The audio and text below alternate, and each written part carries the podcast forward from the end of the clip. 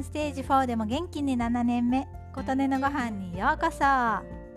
先日ぬか床を作る時に入れたカルディで購入した和歌山県産和山椒のホールタイプが余っていたので何に使おうか考えていました。ちょうどちりめんじゃこが買ってあってちょっと大きめでいまいちな感じだったので私としてはちりめんじゃこは小さい方が好きなんですよね。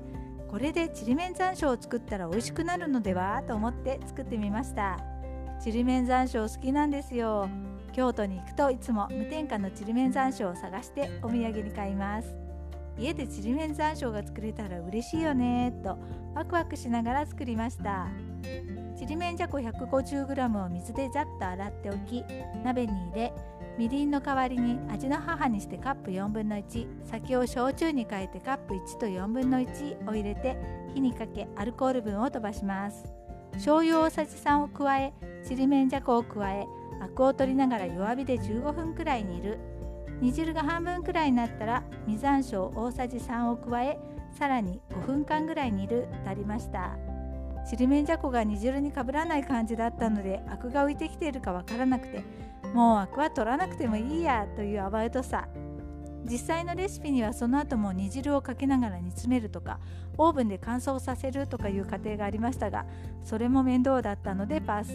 そこをパスするととっても簡単。わーいできた。早速食べてみたら辛い辛い辛いです。